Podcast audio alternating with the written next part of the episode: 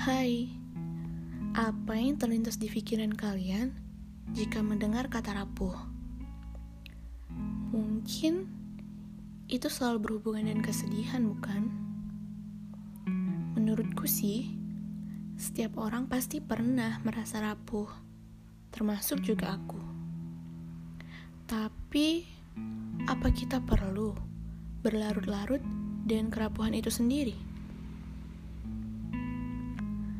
Tidak apa-apa kok sedih sesekali.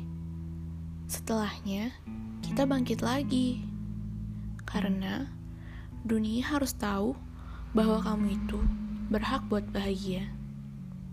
Jadi, apakah rapuh adalah sebuah kelemahan?